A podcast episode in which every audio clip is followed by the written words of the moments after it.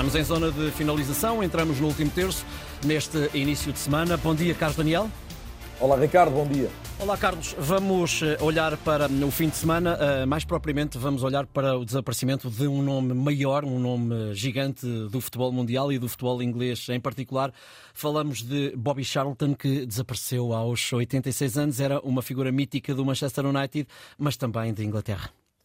Sim, Ricardo, ao ponto de se poder dizer que é quase unanimemente admitido como o melhor jogador inglês de sempre. É evidente que houve outros que, que foram extraordinários e em tempos recentes também, Beckham, Rooney, mas, mas claramente ainda se olha para, para Sir Bobby como aquele que foi o melhor de sempre. E isto tem muito a ver com duas grandes vitórias, a que posso já ir, mas é evidente que a vida dele é muito marcada pela, pela, pela, tragédia de Munique, o acidente no aeroporto de Munique em 58, onde ele perde oito dos, dos colegas, dos, dos jovens colegas da equipa do Manchester United. Ele tinha 21 anos, ele é um dos eh, poucos sobreviventes da equipa, só da equipa principal morreram oito jogadores, incluindo Duncan Edwards, que era considerado o melhor de todos e que, e que Bobby Charlton dizia que foi o melhor que viu jogar.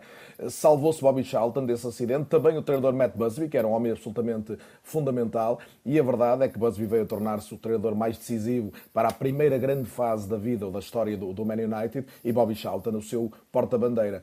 Depois, eh, de facto, torna-se lendário porque consegue apenas oito anos depois desta tragédia ganhar o Campeonato do Mundo. E não apenas ganhar o Campeonato do Mundo, ser o melhor jogador dessa equipa inglesa e do próprio Mundial a par de, de Eusébio.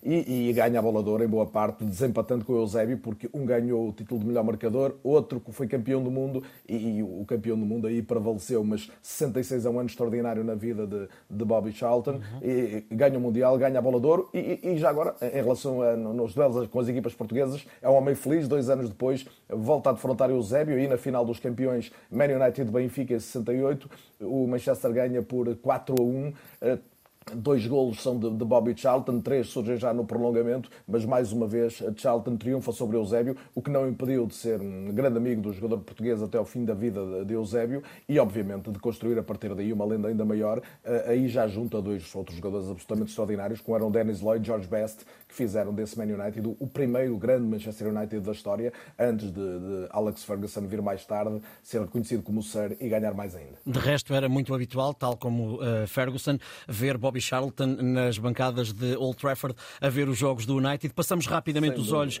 por aquele que dizem que é o melhor campeonato do mundo, com o Tottenham também nesta fase inicial a intrometer-se na luta entre os primeiros. Basta que hoje ganhe ao Fulham de Marco Silva e passa para a frente da Liga Inglesa. É, passa literalmente para primeiro lugar, o que, é, o que é fantástico. Se atendermos à vitória de ontem do Aston Villa, que também está a fazer um, uma, uma, época, um início muito bom com o Unai Emery, o espanhol eh, treinador, um homem mais conhecido por ganhar taças, mas a funcionar bem no, em Birmingham este ano também.